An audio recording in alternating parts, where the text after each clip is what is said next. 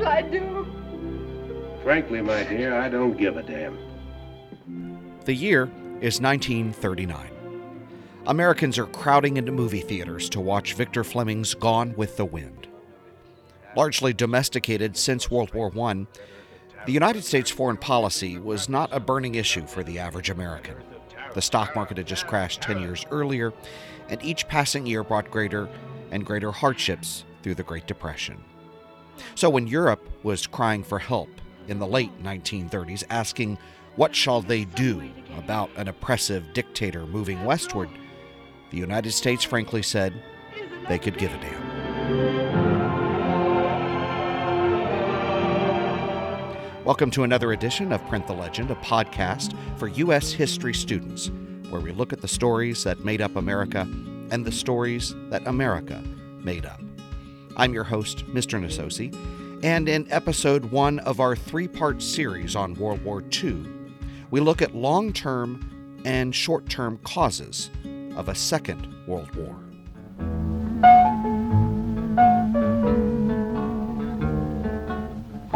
If I didn't care. The Hoover administration did set the tone for this isolationist foreign policy in the early 1930s with the Hawley Smoot Tariff. That was the largest protective tariff in U.S. history. Roosevelt, however, saw that this tariff was forestalling American economic recovery, and so by decade's end, Congress did act to make the United States trade policy more flexible, both with Europe and Asia. And in addition, FDR broke a 16 year old diplomatic freeze with the Soviet Union by extending formal recognition. And to foster better relations with Latin America, Roosevelt declared a bold new good neighbor policy. However, the United States' isolationism would soon come to an end and would instead be intervening in something much bigger, something much bigger in not only Europe, but the Pacific.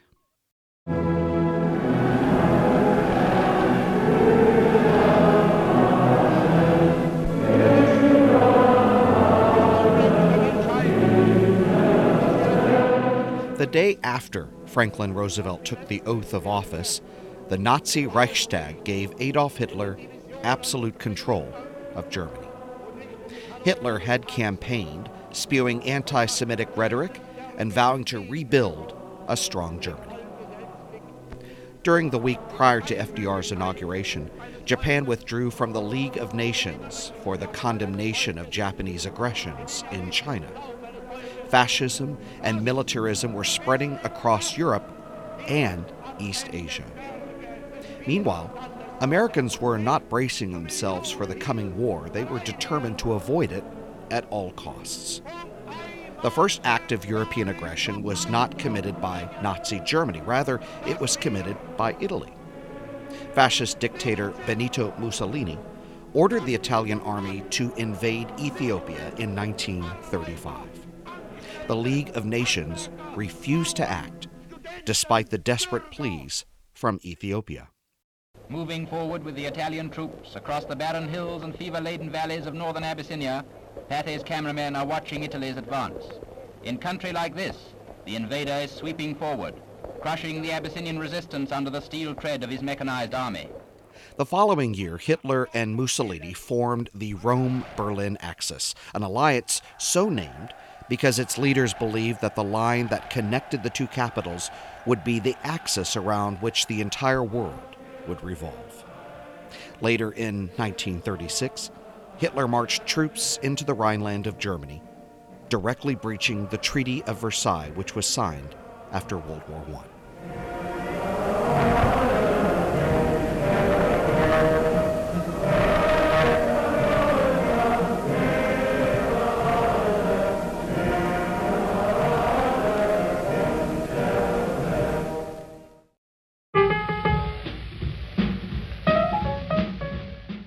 While fascist aggressors were chalking up victories across Europe, America, Britain, and France sat on the sidelines. The desire to avoid repeating the mistakes of World War I was so strong that no government was willing to confront the dictators. Chop, chop, chop. Well, the United States Congress and President Roosevelt passed three important laws, all called Neutrality Acts. They were directly aimed at reversing the mistakes made that led to the American entry into the First World War. The Neutrality Act of 1935 prohibited the shipping of arms to nations at war, including the victims of aggressions. This would reduce the possibility of maritime attacks on American vessels. The Neutrality Act of 1936, just a year later, renewed the law of the previous year with the additional restrictions that no loans could be made to belligerent nations. Nor were any Americans permitted to travel on ships of nations at war. There would be no more Lusitania incidents. A Neutrality Act of 1937 limited the trade of even non munitions to belligerent nations to a cash and carry basis. This meant that the nation in question would have to use its ships to transport goods to avoid American entanglements on the high seas. Isolationists in Congress felt reasonably confident that these measures would keep the United States out of another war. But as the decade passed, President Roosevelt was growing increasingly skeptical. Never before, since Jamestown and Plymouth Rock, has our American civilization been in such danger as now. Emboldened by Western inaction, Hitler's troops marched into Austria in 1938 and annexed the entire country. The army that Germany has built up in four years swings in honor past Hungary's strongman Admiral Horthy. The young men of the new German Reich welded into a mighty war machine. Then Hitler set his eyes upon Sudetenland, a region in western Czechoslovakia inhabited by 3.5 million Germans. In September of 38, the leaders of Britain, France, Germany, and Italy met in Munich, attempting to defuse a precarious situation. Britain and France recognized Hitler's claim to the Sudetenland and Mussolini's conquest of Ethiopia in exchange for the promise of no future aggressions. Prime Minister Neville Chamberlain returned to Great Britain, triumphantly proclaiming that he had achieved, quote, peace in our time. It would be one of the most mocked statements of the 20th century. I trust that all concerned will continue their efforts to solve the Czechoslovak problem peacefully because on that turns the peace of Europe in our time. European appeasement failed six months later as Hitler mockingly marched his troops into the rest of Czechoslovakia. In peace, Hitler has achieved his objects, a peace preserved by Mr. Chamberlain's intervention. But the lessons of that ordeal remain for the nations of the world to read, and in Britain, at any rate, air raid precautions will go ahead. In May of 1939, Roosevelt urged congressional leaders to repeal the arms embargo of the earlier Neutrality Acts. Senators from both parties refused the request. Another bombshell crossed the Atlantic on August 24th. Adolf Hitler and Joseph Stalin agreed to put their mutual hatred aside. Germany and the Soviet Union signed a 10 year non aggression pact. Hitler was now free to seize the territory Germany had lost to Poland as a result of the Treaty of Versailles. And on September 1st, 1939, Nazi troops crossed into Poland from the west. Finally, on September 3rd, France and Great Britain officially declared war on Germany. World War II had begun. The responsibility lies on the shoulders of one man. By his latest act of naked aggression, Hitler has committed a crime not only against Poland, but against the whole human race. Against the mothers and children leaving the cities of Britain under the great evacuation scheme with a smoothness and speed that avoids a single accident or delay. Two days after Britain and France declared war on Nazi Germany, President Roosevelt issued a proclamation of neutrality. Sound familiar? And he ordered the suspension of munition sales to all belligerents. But Roosevelt stopped short of asking that Americans remain emotionally neutral in the European conflict. FDR knew that the only chance Britain and France would have to defeat the German Reich was to have ample supplies of weaponry. He began immediately to press Congress to repeal the arms embargo. The United States is following a twofold neutrality towards any and all nations which engage in wars that are not of immediate concern to the Americas. Meanwhile, the European wars seemed to be more talk than action. Throughout the fall and winter of 1939 and 40, Stalin moved Soviet troops into sovereign Eastern European states, including Eastern Poland. But Hitler's Wehrmacht was silent. Europeans nervously joked of a phony war as the winter drew to a close. But suddenly, on April 9th, 1940, the German blitzkrieg moved rapidly into Denmark and Norway. It's 1940, and Hitler's legions have crushed Belgium and are about to head for the Maginot Line extension below Sedan. As the weeks passed, the German war machine steadily advanced through the Netherlands, Belgium, Luxembourg, and into familiar territory in World War I, northern France. In their attack were 12 tank divisions with 400 tanks to each division, plus concentrated air bombings. But it was these shells which shattered the Maginot Line, paving the way for infantry. Hitler arrived in France to sign the terms of French surrender. The hapless French were forced to submit to the Germans in the very same railroad car the Germans surrendered in 22 years earlier at the end of World War I. Britain was the only democracy in Europe in open opposition to Germany.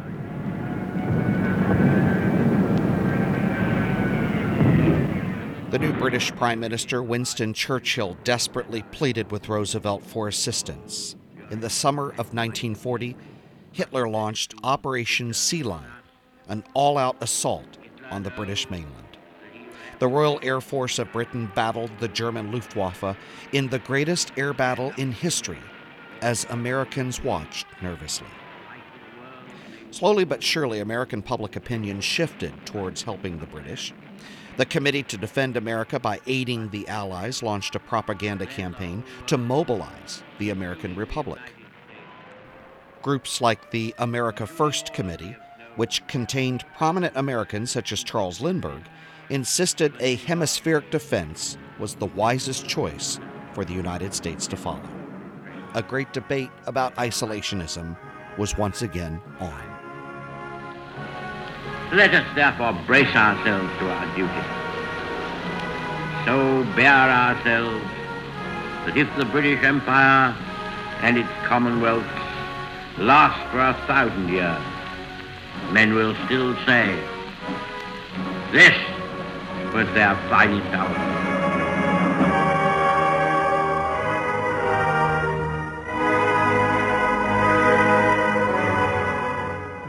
Miraculously, Britain held its own with Germany while America deliberated.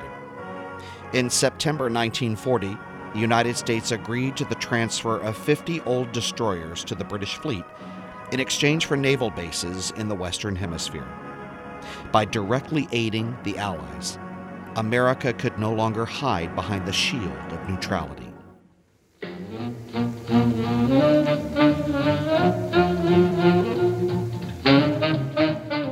At Roosevelt's urging, Congress authorized the construction of new planes to defend America's East Coast. Congress also enacted the first peacetime draft in the nation's history in September of 1940. The interventionist argument seemed to be prevailing, but debate continued well into 1941. The destroyer deal was helpful, but Britain simply did not have the financial reserves to pay for all of these weapons that they needed. Roosevelt feared another post war debt crisis, so he hatched a new plan called Lend Lease. They need planes from America. They will get planes. Yes, from America they need food. And from America they will get food. The Congress hotly argued over this proposal, particularly Senator Robert Taft reported. Lending war equipment is a good deal like lending chewing gum, he says. You don't ever want it back. In March of 1941, after a great deal of controversy, Congress approved the Lend Lease Act, which eventually appropriated $50 billion of aid to the Allies. Meanwhile, Roosevelt began an unprecedented third term.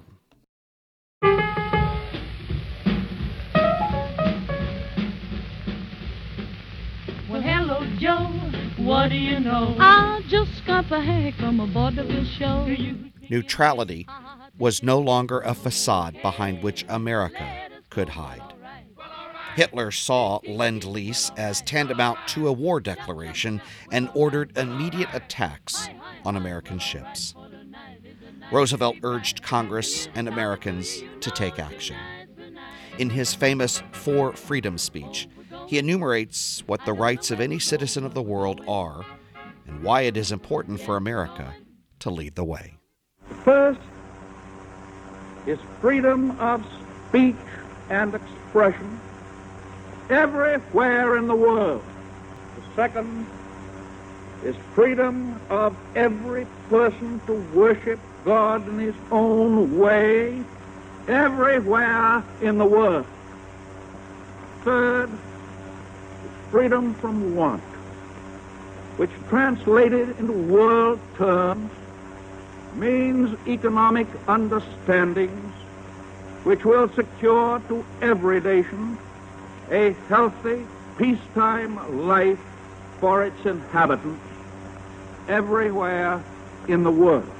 The fourth is freedom from fear.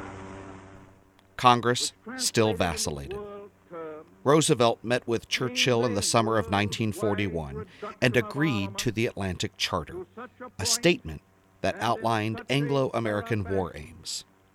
At this point, the United States was willing to commit almost everything to the Allied war machine money, resources, and diplomacy. The only thing missing was American troops. And that concludes part one of our three part series on World War II. I'm Mr. Nasosi, and I thank you for joining us on Print the Legend, a podcast for U.S. history students, where we look at the stories that made up America and the stories that America made up. Coming up in part two, we'll take a look at America's involvement in the war, which started in the Pacific and continued into Europe, and of course, efforts on the home front. We'll see you next time.